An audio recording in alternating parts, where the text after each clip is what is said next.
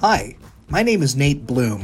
I'm the executive director of the Nebraska Grain Sorghum Board and the Nebraska Sorghum Producers Association. I work for farmers who are growing a crop that is a healthy option for people, animals, and the planet. As a part of my job, I get to talk with some super interesting people who are doing some super interesting things on a regular basis.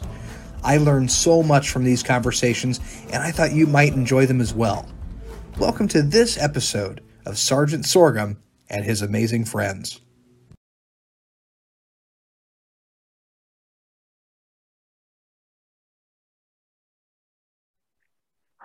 Hi, and welcome to another episode of Sergeant Sorghum and his amazing friends.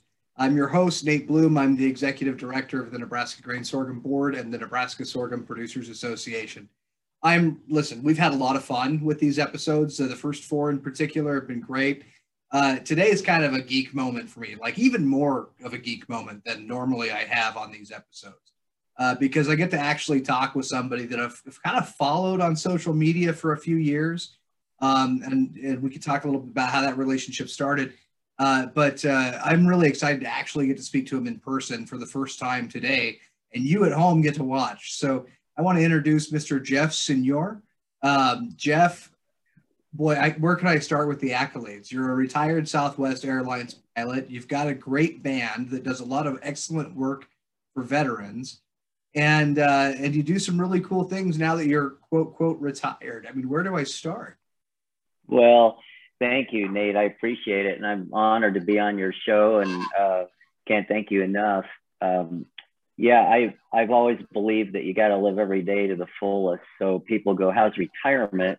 And I kind of go, "Well, I really didn't retire. It was just a change in course." And that's you know what I'm what I'm doing now. So uh, yeah, 25 year captain at Southwest. I miss Southwest and I miss the people but I'm actually really, really enjoying life still. So when you were at Southwest, and I, I think I saw this like when you retired, but I think I saw it some other times too. You would do like concerts in the terminals, right? Between flights. Yeah. Well, uh, a lot of I carried my guitar for for years, and uh, in night, uh, 2017, I think I won the President's Award with Southwest. And so Gary Kelly actually gave me a, a guitar, Southwest guitar. And uh, it was a, it, actually it's a Taylor guitar painted in Southwest colors. Here, I'll show it to you real quick. And uh, so he, uh, as a as a gesture of, you can see it. It's kind of cool looking, and it sounds. Oh, it's way out of tune. I didn't. I should have tuned it up before I came on your show, but but so uh, when I won the President's Award, he gave me that guitar, and I and so I always carried that on the plane, and I carried another guitar prior, but uh, I the Southwest guitar was amazing because you could get it out in front of the passengers and sing a song in between flights or kind of as part of my uh, briefing to the passengers. And at time I'd get the guitar out, of course, painted like the Southwest jet, they just loved it. And uh, uh, so that's uh, and in the terminals we did several concerts for Southwest Airlines in the terminal. My retirement was one of them. We jumped off the plane. There were actually several hundred people in the terminal. Patriot Guard riders came out. We had family and friends. Basically, got off the plane, walked over. You know, we had set it up earlier that morning, picked up the guitar and rocked rock D terminal in Phoenix for about an hour. It was so fun. So that's awesome. That's awesome. And you know, speaking of the Patriot Guard, this is kind of how you and I got connected years ago. Uh, I had done a, well, I had worked with the team, I should say, because it's never just one person. It takes a team to get anything done. But I worked with the team yeah. um, that did a series of events commemorating the 40th anniversary of the fall of Saigon. Lincoln actually has uh, one of, if not the largest uh, South Vietnamese refugee populations in the country. And the population's done really okay. integrated in the community and they've been very successful. And so, um, anyway, what we did was we had a series of events that, for the first time in 40 years, brought Vietnam veterans together with South Vietnamese refugees. And it was really healing and impactful for a lot of people. Um, but we didn't have any sort of a budget when we did this. Yeah, and, yeah. That's where you and I came in because uh, somehow we got connected, and I had seen some of the work that you were doing with veterans, and we were trying to find a way to get you here for that, and it just didn't work out. Um, but I followed you ever since. So that's right. Yeah. Oh. Tell us a little bit about your work with veterans and uh, and why that's important to you. What uh, detail some of the things that you've done that I probably don't even know about. Yeah, uh, I've I'm a very patriotic uh, guy. I did not serve. I went to the Vietnam era. I had a draft number and all of that. I was in college at the time, uh, but I was always raised by my parents to to appreciate America, and I didn't uh, I think as a young person, it's hard to appreciate what we really have in America until you travel and get out of this country. So uh, when I was in my 20s, I got to travel. I I did some movie work in Africa and Australia, and I got to you know fly the camera jet, which we can talk about later. But um, so I I saw how 99% of the world lived, and it really made me appreciate how we do live in America. We're not perfect, but we are far from anyone else in the world and the lifestyles we have and the opportunities we have here.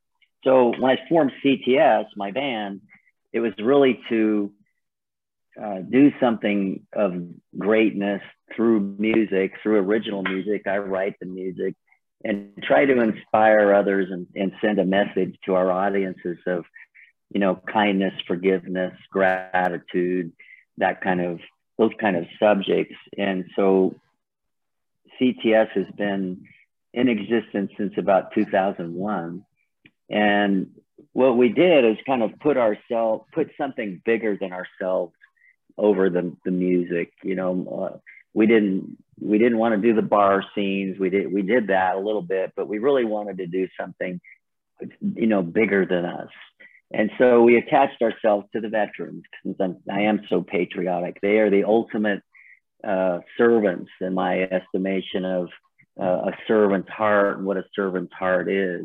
And so we plugged in. I wrote a couple songs. Uh, one was "You Won't Be Forgotten." I wrote after 9/11. Started opening some doors.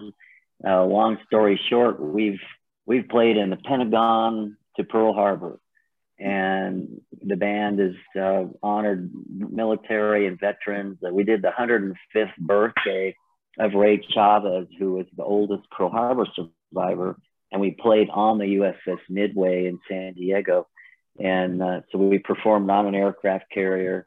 105 year old Ray Chavez right up front row, rocking it out, having fun. And um, Snowball Express is another one where that's where we really got to know Patriot Guard Riders uh, about a number of years ago during the Iraq War, the, they started Snowball Express, and it was to bring the Gold Star families to an event, a four day, all expense paid trip, basically, for the Gold Stars.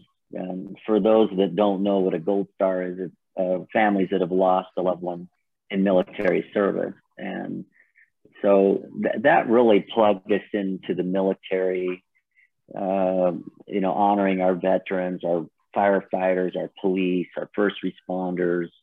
Uh, Snowball was pivotal to me because we opened for Gary Sinise in way back in 2005 or six, and uh, we were at Oakley headquarters, and I didn't really quite understand Gold Stars and what the how deeply you know it, it meant to us, and uh, 22 bus loads of uh, bus of people rolled up in and got out at the Oakley headquarters. We were standing on the stage, and in every face there were about two thousand people. You know, women, men, women, children, and every one of those families had lost somebody in the ultimate sacrifice for our military, and that really touched me, and that got me going with really wanted to serve for the military and honor our veterans. And, and we met, the Patriot Guard Riders. They're an amazing organization. And so we played Snowball Express numerous years. I wrote their song, uh, theme song called Snowball Express. And the rest is history. We've been doing it ever since. I just played a, an event this last weekend called We the People. Uh, happen to have a song called We the People, so we got to play the song, and it it ran with the theme of the event, and we we just can't say enough thanks and do enough for them as far as I'm concerned. Well, I'm with I'm with you. I uh, I didn't serve. Um, I consider my civil service, uh, you know, being a servant now. Um, I've uh, I've been pretty open about this in the past. I was born with an eye, an eye disease, and um, it's just kind of fun for the folks at home. If if you get grossed out, now's a good time to not look at the TV or the the screen here on the computer. So I figured the military wouldn't give a guy a gun who could do this with his eye. Wow. That's pretty amazing. That's pretty amazing. Well, I don't know. Do they do they still work together though? Do they still work together? Your eyeball? Yeah. Well, it's actually it's it's pretty neat. So I had uh, that one never worked. I was born with glaucoma, and uh, by the time they caught it when I was a baby, that one was already gone. And so I had this okay, you know, painful eye up until honestly 2017. So just a few years ago. And I finally just decided to say, okay, it's wow. time to get rid of it. And so what they do, uh, it's really interesting. So they took the eye out, and then we donated it to the University of Nebraska Medical Center to, for glaucoma research, which is cool. And uh, then at the same time, they put in a, like a little acrylic ball, and they wrap it in donor tissue, uh, donor scleral tissue, and they attach the muscles back to it. So, you know, a prosthetic eye is not perfectly round like an eyeball. It's actually kind of domed and then it's kind of has an indent on the back that fits into that ball. So the muscles still move um, when the other eye moves. And then that force that that causes this to move. So what was really cool then with amazing. What was cool with my story was that we donated tissue, but we also received tissue. And so that was kind of a kind of a fun thing. If anybody at home wants to do it, if you Google my name, uh, you look at uh, I think Lincoln Man donates eye to science. Uh, actually, Brian Mastre from WOWT in Omaha did a story on it. Um, it ended up airing on all of the gray media stations uh, between uh, Christmas and New Year's that year uh, in 2017. Wow. So that was kind of a fun thing. Um, but I'm a amazing. I'm a, I'm a lemonade out of lemons kind of guy, right? So if you've got to go through something like that, you might as well do as much good as you can with it. Um, that's how I look at things. Yeah. Well, I'm a I'm a firm believer that, and I talk about on our stages about this. You know, there's there's seven billion people on Earth, and we, it, it's hard to fathom how big of a number that is. But to put that into perspective, 11, 11 I'm sorry, a, a million seconds is 11 days. A billion seconds is about 31 years. And there's 7 billion of us on earth. And can you imagine if every one of us just once a day did a, a random act of kindness, had a servant's heart, you know, mentality that I'm going to, even if it's just, you know, holding the door open for somebody at a store or whatever. I mean, look at what you did. You donated, you know, a very important organ of your, your body to, for science. And, you know, so you know, there's very few, but we live in this world that seems to just want to, it's all about me, what, what's in it for me, what, you know, what goes on in Vegas stays in Vegas, you know, everything's about me, me, me. and it's, uh, you, you know, all the ads you see and everything. So that's why I, I try to inspire a message to people that, you know, go, go do something kind for somebody. You'll be amazed at how many doors it opens for you and, and and and the world is a better place by us doing that so we're all on the same page with that kind of mentality i suspect that this is why you and i adore uh, military members and their families so much is because they they personify that and from what i've seen you on social media and just from our conversation already today you know i recognize that we we both have that same philosophy and my everything that drives me and i don't this is not i don't want this to be about me right? But I want people to, at home to understand why we do some of the things that we do. Um, you know, I think the very basic thing that anyone can strive to do with their time on Earth is just to leave the place better than they found it. Um, you know, and folks that are able yeah. to do it every day make that unique sacrifice that military members make. By the way, two of our children, uh, two of our adult children, are serving right now. Um, they're, they're, wow! Tell them thank you. Yeah. Well, And, and you know, I don't know, they they both came to us with that notion, right? They they came to us and said, "Hey, I want to do this," and of course we encouraged them. But wow.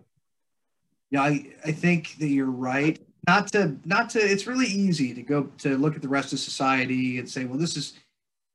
What what should be done and this is how it should be fixed. But i think uh, if we're to be honest um, people who don't have that kind of behavior modeled for them or don't have someone where they can see that happening in a, in a daily basis i think it's really hard for them to to model it themselves. Yeah. Well and that comes from the, the most you know far above uh, schooling education and anything out there is parenting a good home, teaching your kids kindness and love and forgiveness and all of those those more that moral compass. And so many kids don't get that. You know, it's uh, I, I just you know all the crime that you hear in like Chicago, cities like that. That you know those those kids. You know, I can't imagine growing up in an environment like that and and trying to get yourself out of that. So it's uh, yeah, we can. We have to start the the the home is the foundation of of what we all become, and you know, and our the sum total to me of this. I talk about this stuff a lot. The you know, the 80 years is about the average lifespan of humans, and give or take, eh, which is about 30,000 days if you break it into days. And and when you break it into days, it doesn't sound very long, and it's not. And, and some of us get less, some of us get more you know, Ray got 105 years. That's pretty phenomenal. But the sum total of this journey we call life is really what did you do while you were here? You know, when when people come to your funeral, they don't talk about, you know, oh, he worked a lot of overtime. You know, you know, it's it's going to be, you know, he was a good person. He was giving. He was kind. He was a good father, mother, you know, role model, whatever. He, he did things in the community, he or she. And so th- that's the sum total when it's all done. And, and there's no, there's no U-Haul behind a hearse in the end. You know, it's, it's all, uh, it's, it's what we did, the lives we touched along the way.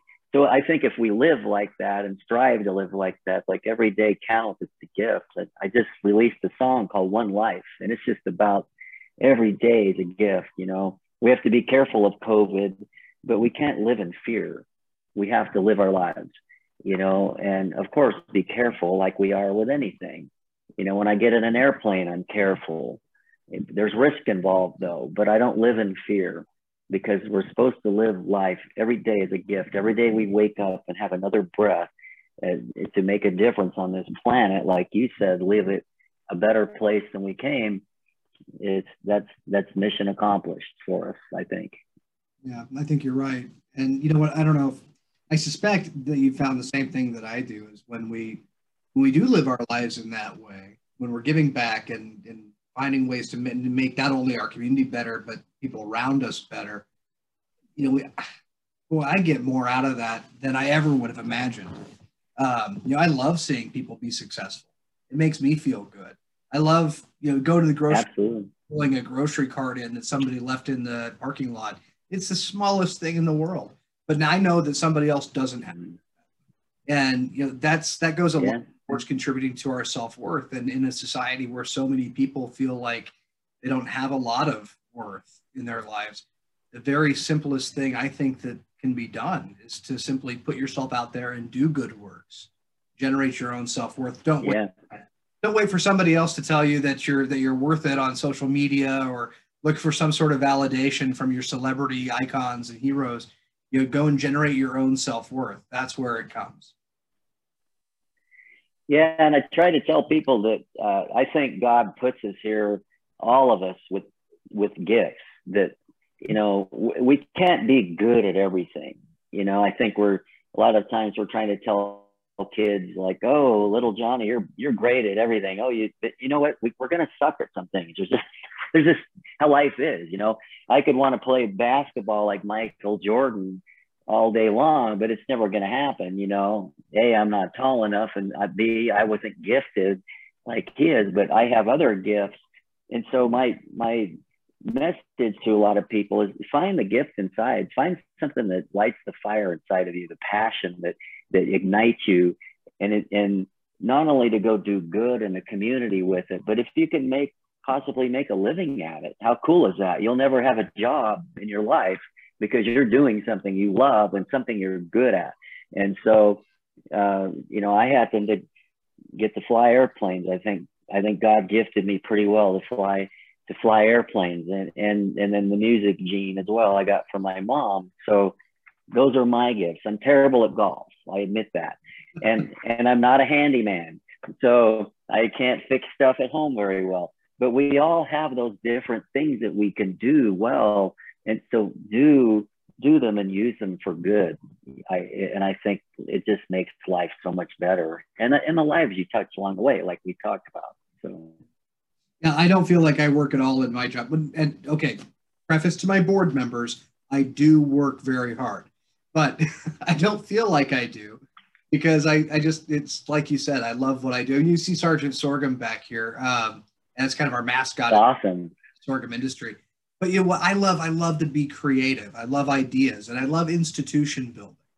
And part of what I love about what I do is yeah. I can be creative but also, you know, I'm working in in an industry that really has been in decline for 30 years. And, and a lot of our viewers probably have no idea what sorghum is. By the way, they should go check it out at uh, nebraskasorghum.org.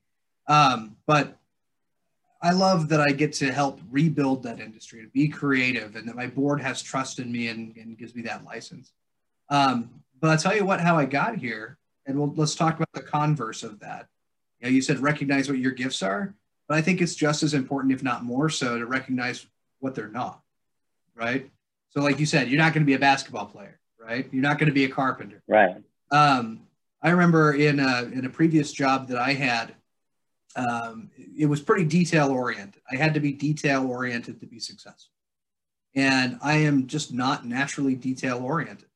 And I did it for several years, and I made a lot of mistakes. And every time there was a mistake, boy, you know, I you'd get beat down about it. Um, you know, and, and I had a man right. time or a boss at the time that kind of managed from that kind of perspective rather than lifting up, kind of, you know, oppressive down. And I got to the point where I didn't feel like I could do anything. And it wasn't until yeah.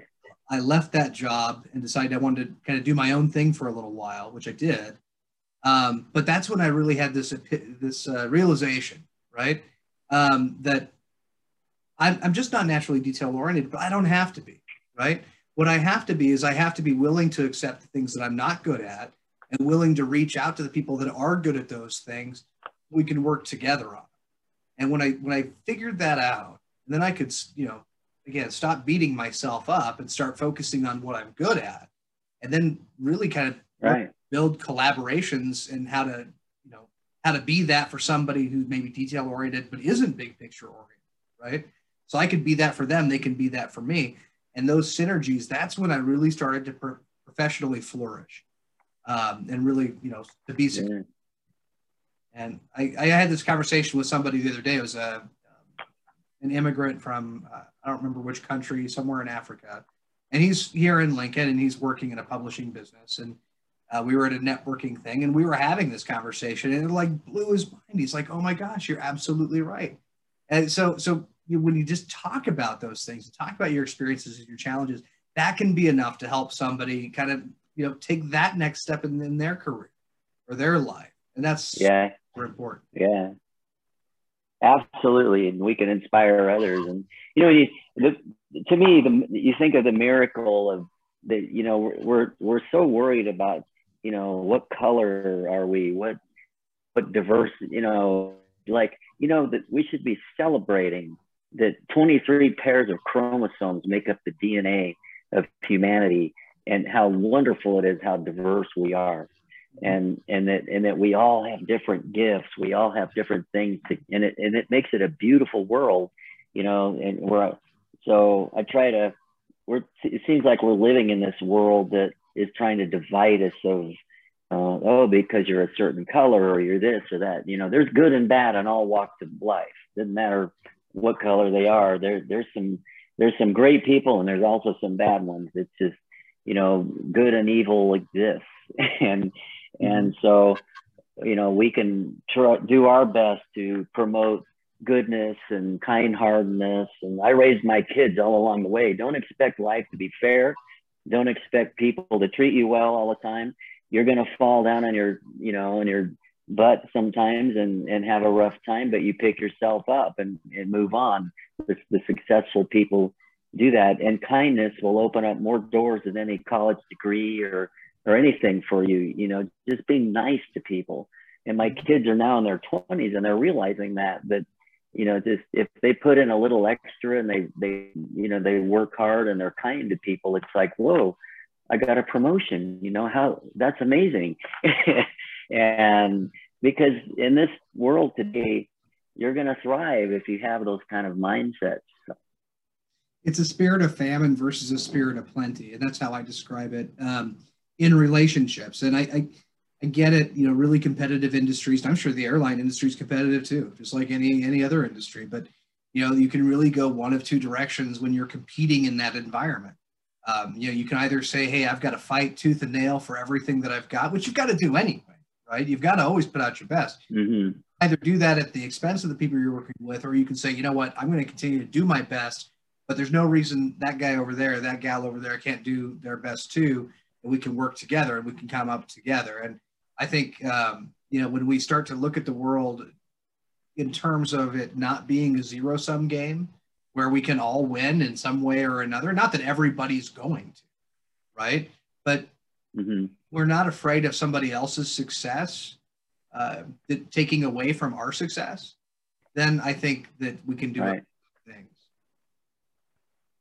absolutely we, we should you know embrace other people's and I just I just think it's a it's a wonderful world out there. I, I meet so many amazing people flying.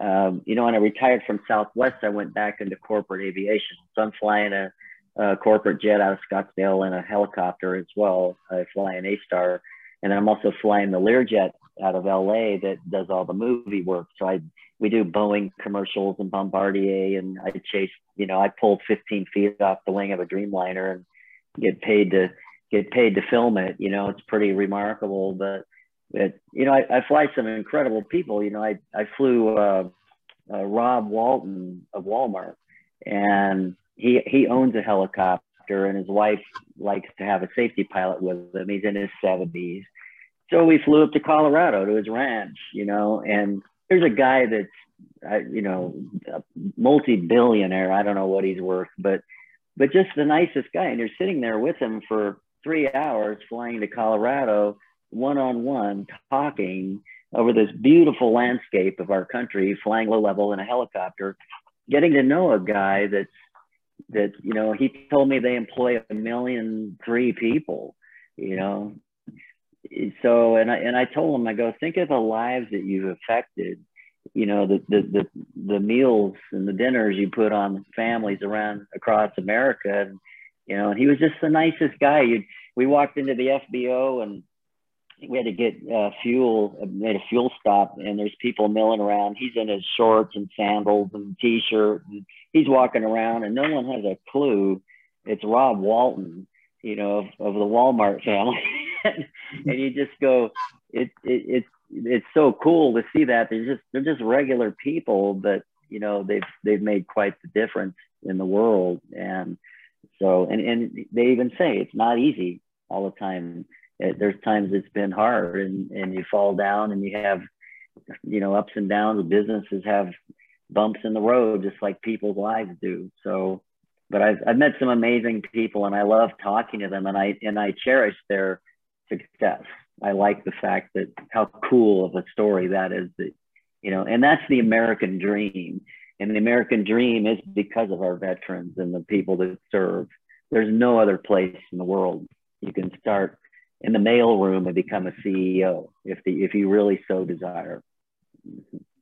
I think you're spot on. I haven't done nearly the amount of traveling you have, but yes, that's the first takeaway is that you know one people are people wherever you go, and I think I've said that before on this show. Um, people are people wherever you go. Uh, we might disagree on how we get the things that we basically want, like security for our family, healthy food, you know, clean air and water, that sort of thing. We might disagree on how we get those things, but we all want those things. And um, yeah, yeah, kindness is uh, kindness transcends language barriers.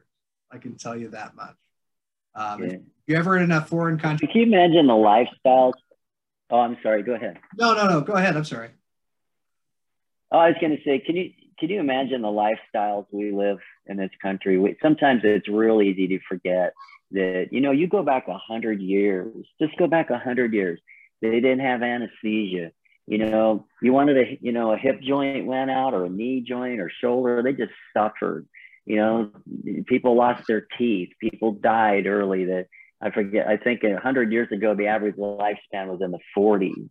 You know, so we're one day a, a guy got on my airplane at Southwest Airlines. I was helping board them, and I'm standing there saying hi, and he goes, uh, I go, hey sir, how's it going? You know, and he goes, well, I'm a little upset. You know, uh, we're late, and I just heard the announcement that the internet's not working on the plane, and I'm just, I'm a little, I'm a little mad right now. And I, and I said, you know, I, I, I get that, I understand, and it's frustrating but I go, Here, here's the way to maybe look at it a different way. I'm going to strap you in that chair and we're going to go 600 miles an hour to the sky with ease. I'm going to take you seven miles above the earth. And I said, You can roll up your window shade and gaze on a view that mankind dreamt of just a 100 years ago. It was a pipe dream to soar above the clouds. And I said, You know, I'll even buy you a beverage of choice. You can sit back, watch a movie and enjoy. And in two hours, I'm going to deliver you safely that would have taken probably a year in a covered wagon. And, and it, so to me, it's perspective and it's easy to lose perspective. And when you perspective out, people kind of go, oh, yeah, you're right. Yeah, I'm sorry. You're right. I'm going to just sit back and relax and enjoy this ride. And, and because we live in the, the most you know you turn on the news it's like doom and gloom and everything's bad but we really live in amazing times you know? Uh, like what they did with you medically with your eye they, they couldn't have done that a number of years ago. There's no way. And so um, it's it, i think perspective is a huge thing that's easy to lose in today's modern world yeah because we do have so much yeah, right. And it's not just time, but it's location too. And we've talked about this before. That you know, going to some other countries, even contemporarily, right, in third world countries or even developing nations or nations that are, are we would consider you know, modern. Um, boy, the, the amount of uh, stuff that we take for granted that uh, these other people um, around the globe only dream about is uh, is remarkable. And you're right, we get spoiled. It's absolutely yeah. a perspective issue. And I wish, I wish that uh, every American, uh, you know, say of, of age, a high school graduate, or even in high school, um, you know, would uh, would be required to take some sort of a, a service-based trip mission uh, to somewhere in the world, uh, just to be able to come back and say. Yeah we've got it pretty good here. And by the way, here's how we're connected to that country, and here's how we can help them over there. Not to not to just come back and gloat and say, hey, yeah, we've got it pretty good here. I mean, that appreciation is nice, but uh, to be able to say, mm-hmm. but actually, we are all connected, and maybe this village in in Indonesia, um, you know, maybe here's how I can help them uh, and help them to to grow as well on a macro level. Um, yeah, that, that kind of thing would be really really I spent some time in Africa. I did a movie job down there years ago. I actually took the Learjet to Africa, filmed Mount Kilimanjaro, uh, Victoria Falls, Zimbabwe, a bunch of, you know, so we did a, kind of a God's eye view of Mount Kilimanjaro. It's, I think it's like 18,000 feet high. So you can't get a helicopter up there. So we took the jet, but I was, I was always amazed at how they had, when you meet the people there, they have nothing they have nothing. I mean, you see women walking with barrels of water on their head just to take their water to their family. And but the interesting thing about it that I noticed is that is that they're happy. They have joy in, in their heart. Uh, one night in Nairobi, I I hailed a cab at the hotel, and this guy comes driving up, and he is just so joyful the the car looked like it was going to fall apart. You know, like, and I needed a cab. I think I was going to go to dinner or something in town, and and so he gets out and he's wearing a suit. He's got a tie, suit and tie. He's a cab driver, and he stands there like at attention. Yes, sir. Where can I take you? And he was so happy and joyful to be working and have a job and be productive. And that really hit me, you know, because we have we have you know I, I meet people that you know they they want the government to hand them money. They want they want to they want everything given to them. And it's like no it, it's not it's a better feeling to be productive. It feels good. And and that was a big lesson for me when i when i visited like a third world country like that like uh, africa and kenya and, just the it, like you said there's people everywhere around the world. We're pretty much the same. And so, so what brings that happiness? You know, and then I, on the same note, I've flown famous people that have, you know, 15 houses and four jets and cars and property and money and and and they don't seem that happy. They're not that, you know, I've I've flown a couple that they they just absolutely seem miserable and you go, whoa, how can that be? you know, so well, yeah, the old adage that uh, you know the more you control stuff, the more stuff controls you, right? And I think, um, yeah, I think that a lot of folks, and maybe all of us at some point in our lives, if we're to be honest, like when we're younger, uh, you know, we tend to equate happiness with stuff, right? Because it's easy to see stuff. Yeah. They have a lot of stuff. They must be really happy. Um, and I, I think you're right. Actually, you know, the folks that don't have the stuff, I mean, first of all, they don't know what they're missing, which maybe is a good burden to have, or you know, but uh, right.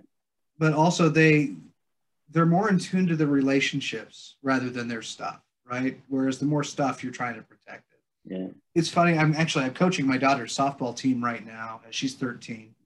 It's our youngest daughter, and uh, she's got a couple of girls on the team that are lower income. I mean, it's pretty. Uh, Lincoln's not like a monolith right? It's not like you've got the rich part of town and the poor part of town. I mean, these kids are socio-economically diverse, and they, you know, and they don't know any different. They play together, they do all together. So, you know, we've got a couple right. from some some families that uh, have, have had a hard time. And uh, I was giving one of them a ride home one day because her dad had a golf league or something going on. Um, and uh, I drive a 2016 Camaro convertible. It's the closest I can get to flying a and uh, I was asking okay. on the way back to her house, I said, What do you want to be when you grow up? And this girl's in, you know, seventh grade. And she gets really quiet. She's like, well, I don't really know. And I said, Well, you can be anything. If you can be anything at all, what do you want to be? And you kind of see her wheels turning and she looks around my car and everything. And she says, I want to be rich. And I said, Well, I, first of all, I don't think I'm rich, right? By any stretch. But, uh, yeah. but, you know, we do appreciate everything we have because we've worked really hard for it. But I uh, I looked at her and I said, well, you know, I said, there's more than one way to be rich. I said, it's not just money. She says it's not. And I said, no. I said, actually, I said, it's uh, a lot of it's relationships and people. And I said, no amount of money I've ever made has made me happy. What I've done with that money has made me happy. You know, being able to give back to the community, right. have the time uh, to coach, for example, right? That's the kind of thing that being successful has allowed me to do and that's what makes me happy. It's not the stuff it's not the car it's not the spider-man comic books behind me. Right right. Yeah. The stuff. George carlin did a whole thing on stuff. You know you can probably google it it's uh he did a whole skit on stuff and he goes yeah i got my stuff and you got your stuff and and then we need a bigger house to store all of our stuff. And then and then it's it's so funny the way he does it, but it's so true.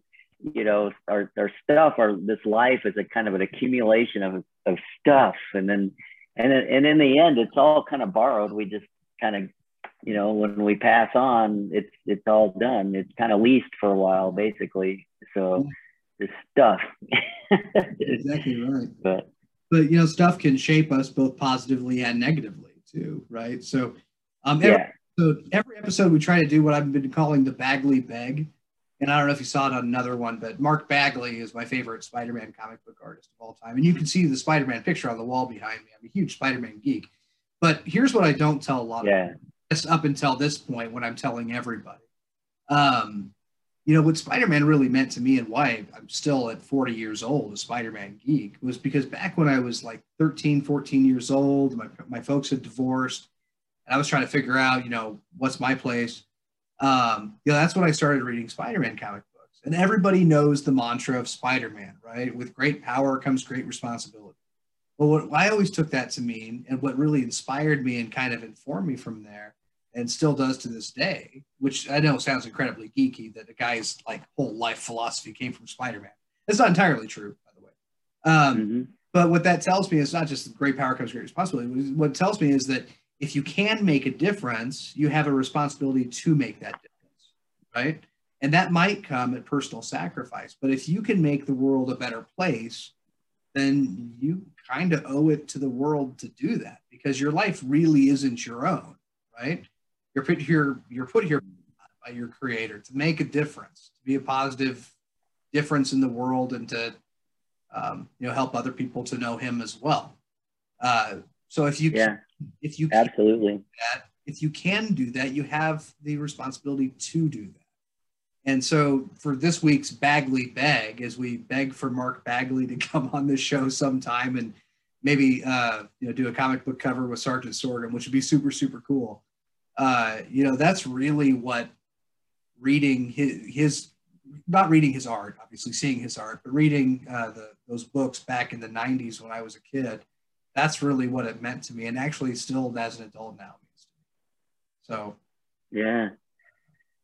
Yeah it does a great with a lot of responsibility like you said it's pretty but, but what a what a rewarding feeling to go out and and try to make our own difference whatever that in the world you know it's just like i said i think we're created to, to be productive and be kind and giving. It's just it's such a rewarding feeling uh, to to to do all that. That's I I I don't ever take for granted that I can jump on a stage and take a room of a thousand people and and turn that room into you can direct wherever you want it to go.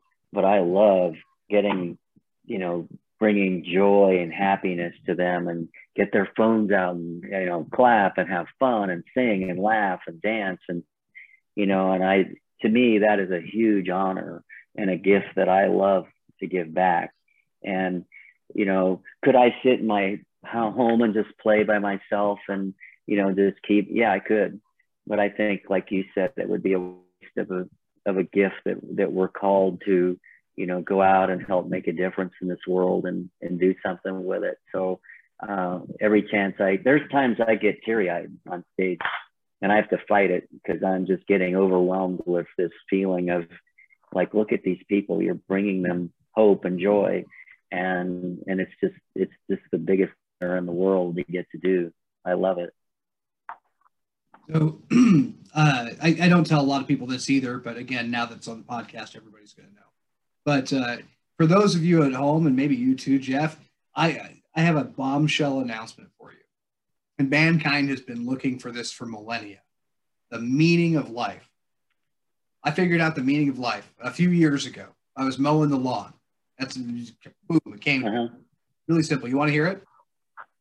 It's it's three yeah. meaning of life. The whole reason we're here in existence on this planet. To come to know Christ, to choose Christ, and to help others come to know Christ through the expression of our gifts and our actions.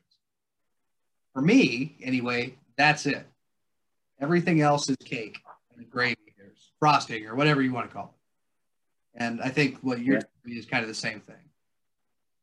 Couldn't agree more. You're you're on the we're on the same page. Our our entire journey here on this planet. And when you think about it, this in well, we believe uh, this is this is just a, a, short time here on Earth, like we said earlier. However short or long we get, but it's for the next journey, which is eternal life in the end. And because of what we believe in our, our belief in God and Christ. So, um, yeah, it's, and we all fall short. I mean, we all make mistakes. I've got plenty of uh, demons in my life and that we have to fight and deal with. And so it, but it's just a wonder. I think people without that belief, it would be a very shallow existence on, on earth. And so, uh, and that's in a way what we're all trying to do, whether it's through your show, whether it's through me on stage, or just talking to somebody alone in the jet or the helicopter. That it's that you can, you, don't even have to talk about God, but you can also, but you can, you can be a shining light in the world.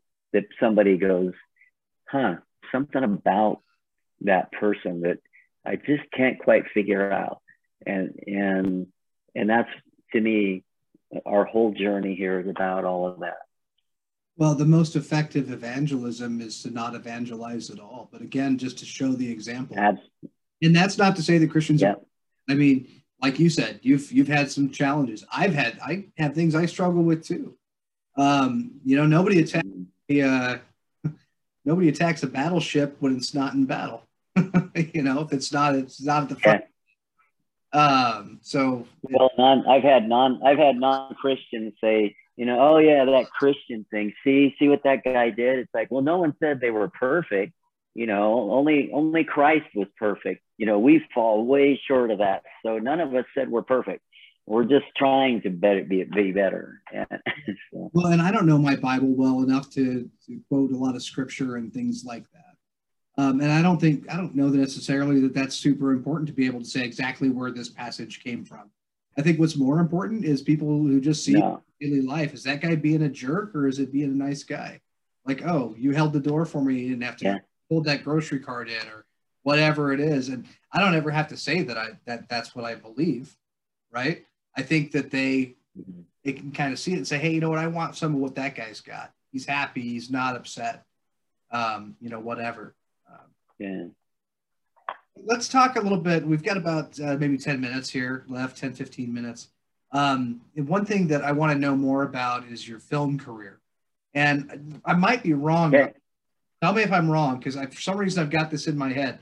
I've got this notion in my head that you filmed the uh, the action sequence at the end of True Lies down in the Florida Keys. Was that right? Yeah. You did that. Okay. So one of the best movies of all time in my mind. Maybe. Oh, thanks. Yeah, I loved it. I and the opportunity to work with James Cameron, and you know, it's uh, so yeah. I'm I I got into Screen Actors Guild through flying. I flew a lot of famous people around. I was a young guy, jet pilot, flew movie stars, producers, directors around, and one thing leads to another. You know, hey, we need a we got this uh, TV show called Fall Fall Guy or Knight Rider, and we need a jet so, you know, yeah, I can handle, I can take care of that. So that's how it kind of all started. And getting into SAG is kind of a catch 22. You got to be a SAG member to get a union job. And then, but you can't get the job, you know, it's just this whole, but you, as long as you have somebody that takes you under their wing and signs you up for it. So, so that's how I got into SAG. And then I, I met somebody in the business that designed camera systems and he needed a he needed a place to put it in a, in a Learjet and, and modify a Learjet. The Learjet was perfect platform because it's fast, maneuverable. It's basically like a fighter, and it, it's a good formation airplane.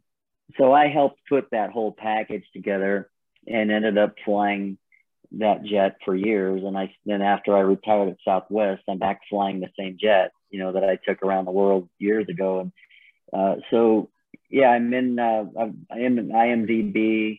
If you look at my name, Jeff Senour, in IMDb, it shows all the movie credits. And True Lies is one of the funnest ones, of course, uh, most definitely, because it was uh, James Cameron isn't the easiest guy to work with, but he, you know, he's got a focus and a vision, and he knows what he wants, and and you better do it right, you know, type of thing. So. Um, so the the I filmed the sequence in True Lies where the Harriers blow up the bridge, the truck on the bridge. So the timing of that was was a was crazy because the truck's going 50 miles an hour. We're doing 300 miles an hour. We were angled at the bridge. They had charges set in the water, to make it look like the Harrier was shooting. So if you were offset of that, be a useless shot. So you had to be lined up on that. You had to have the truck at the right spot at the right time. So it was just crazy timing. And I remember telling James Cameron, I, I, I really need to rehearse this a few times to, because, you know, I'm the one directing the jet. Okay, come a little bit right, stop. Okay, drop down. I was literally flying over his shoulder. So he's under my nose and I'm looking at him. I'm sighting the bridge. I got the truck and okay, release the truck. And it was this whole thing that had to come together and be choreographed. And he said, You can rehearse it as much as you want. It just better be right when you tell me you're ready to do it. And like, I was like, Okay, no pressure. So, so that, and that, that, ties into our conversation about life. You know, it's full of challenges and, and challenges are fun. And sometimes we fail, sometimes we don't. But you know, that one I just so have I rehearsed it about four times and told James Cameron I'm ready to do it. He goes, okay, let's do it. This is a real take. And, and, and it, it all came together and worked out. And it's like, woof, okay, that was a success. And, and of course, my reward is going to the movie theater and seeing it on the big screen, all edited. And, uh, and then to get meet meet guys like Arnold and, you know, he's just amazing. He was so cool to work with. And, every night there's a party and the whole crew, you're part of the crew and you get to go hang out with them. And of course, the locals in the Key, Key West area couldn't stand us because we shut their roads down and did all kinds of crazy stuff. But, but uh, anyway, and, uh, I've, I've worked on some Silence of the Lambs, Executive Decision, Hot Shots, some pretty, uh, pretty cool movies. And then hundreds of commercials for like Boeing and uh, different airframe manufacturers. Flew, flew at NASA uh, out at Edwards Air Force Base to do all the flight test research out there. So, I mean, we did all high angle of attack research, uh, Pegasus rocket launches. We did B 52, uh, you know, shots, F 18, X 29, X 31. You literally sit in the briefing room with a group of engineers and pilots and I was just this kid from LA and I'm sitting in there and there's I'm surrounded by astronauts.